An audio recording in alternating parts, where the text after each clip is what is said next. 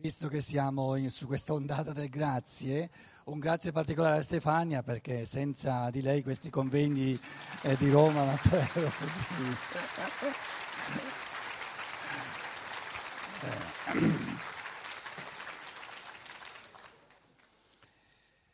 Allora, questa mattina non sarà facile per me, eh, come dire, stare qui in piedi davanti a voi eh, delle volte eh, è così che uno si augura di star lì seduto e di come dire, lasciare a un altro questo compito di articolare in termini di linguaggio le cose più belle, più grandi, più profonde, più vere, più sincere.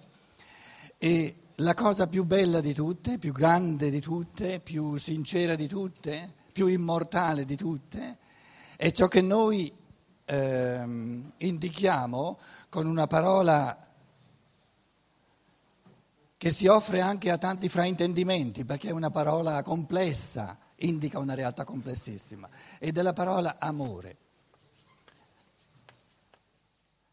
Cercherò di fare delle variazioni questa mattina su questo tema, in chiave anche di conclusione, di riassunto. È chiaro che con amore non si intende soltanto quell'andare in brodo di giuggiole di persone che si innamorano l'una per l'altra, quelli sono, come dire, eh, eh le, le, le, le mm, eh, come si chiama in italiano quando il pane si, le briciole dell'amore. L'innamoramento è una briciola dell'amore, bella, però una briciola. E questa mattina invece vogliamo parlare del pane solito dell'amore, non soltanto delle briciole. Partiamo dal presupposto che eh, si evince anche da quello che abbiamo detto in questi giorni, che la stragrande, la, la, la maggior parte, adesso qui eh, Stefania ce lo scrive sempre in modo che io poi, lei mi ha detto che non ve lo devo dire, che, che il motivo per cui lo scrive è che io vi ricordi, però se mancano soltanto 715 euro andiamo mica male, no? Penso che questa mattina poi ce la facciamo ad arrivare alla fine. Posso cancellarlo? Partiamo dal presupposto che la maggior parte di ciò che noi viviamo come amore è amore di sé. L'amore di sé è il fondamento necessario per aggiungere, per costruirci. L'amore di sé è come la natura, l'amore di sé.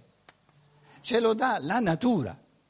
Nessuno ha bisogno di sforzarsi, di, dire, di, di arrovellarsi per amare se stesso. E io ho sempre detto, anche in Germania, dico, ci sono soltanto due, due categorie di persone al mondo L'una, la prima categoria sono gli arci egoisti, gli egoisti al 100%, e l'altra categoria sono quei signori e quelle signore che non sanno ancora di essere egoisti al 100%. Altre categorie non ci sono, altri esseri umani non ci sono. Quindi una persona che pensasse di non amare se stesso proprio non si conosce, gli, gli, gli, gli compriamo uno specchietto oppure gli occhiali per guardarsi meglio. L'amore di sé ce lo dà la natura ed è così bello, così pulito, perché ognuno sa, siccome è competente in causa propria, conosce bene il suo corpo, conosce la sua anima, ci sta dentro, conosce il suo spirito, sa più di tutti gli altri cosa deve, deve fare per, per amare il suo corpo, per amare la sua anima, per amare il suo spirito. E l'amore della mamma al bambino in quanto fenomeno di natura, eh, è ancora amore, fa parte di, allora qui ci scrivo la natura, fa parte della natura ed è una cosa bellissima, ma perché in partenza?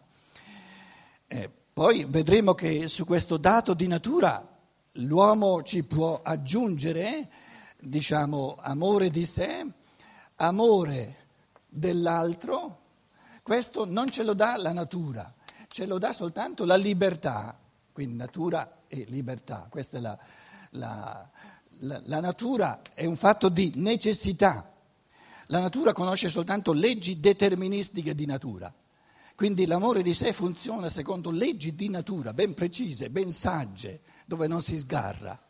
E perciò è così pulito, così bello l'amore di sé. Invece l'amore dell'altro è un fattore di libertà che si può omettere, che si tratta di conquistarsi a brano a brano. E l'amore dell'altro, in un certo senso, è più bello, no, più bello è troppo moraleggiante, è più, ci dà ancora più gioia. L'amore di sé ci dà una gioia piena, perché si riferisce al tutto del nostro essere. L'amore dell'altro raddoppia questa gioia, perché ci dà, in, oltre al fatto di amare un essere umano, di amarne due. Però l'altro deve essere l'altro.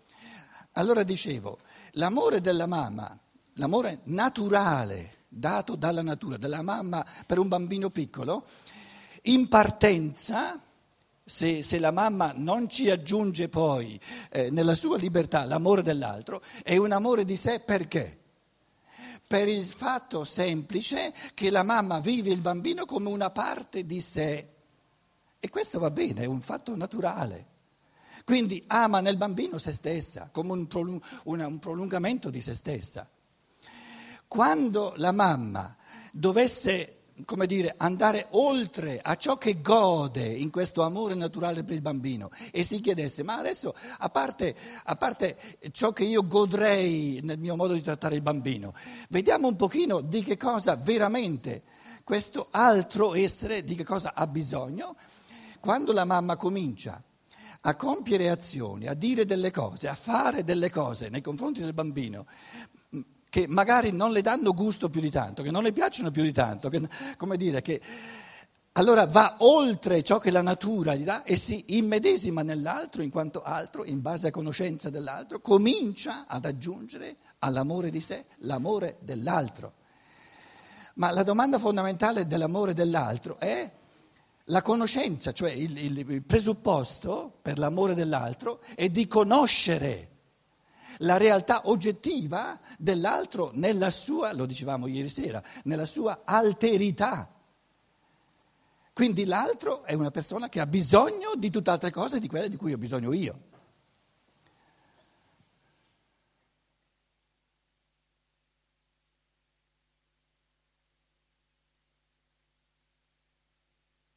Amare l'altro nel modo in cui più mi fa piacere è amore di sé. Ripeto, amare l'altro nel modo in cui più mi fa piacere è amore di me, perché fa piacere a me. E questo amore spontaneo eh, c'è per natura. Tutt'altra cosa è amare l'altro nel modo in cui aiuta a lui, fa bene a lui. E non mi importa se, se, se, se dà gioia a me, se, mi piace o se non mi piace, mi importa adesso fare e dire quello che serve all'altro. E non mi importa di mettere in primo piano la gioia o la, la, la soddisfazione che ho io. Allora diventa amore all'altro. Però per sapere cosa giova all'altro, che cosa in questo momento per questa persona può essere un contributo a che lui diventi più ricco, che diventi più autonomo e vedremo che in fondo l'amore per l'altro è sempre, sono tutte forme di amore alla sua autonomia. Io posso amare l'altro soltanto amando la sua autonomia. Se non amo la sua autonomia, lo amo in quanto dipende da me, fa parte di me, in quanto mi fa bene, in quanto mi dà gioia, in quanto tutto, tutto legittimo, eh? tutto quello che è di natura, che è amore di sé, è legittimo, è una, una gran bella cosa. Però non possiamo ancora parlare di amore dell'altro.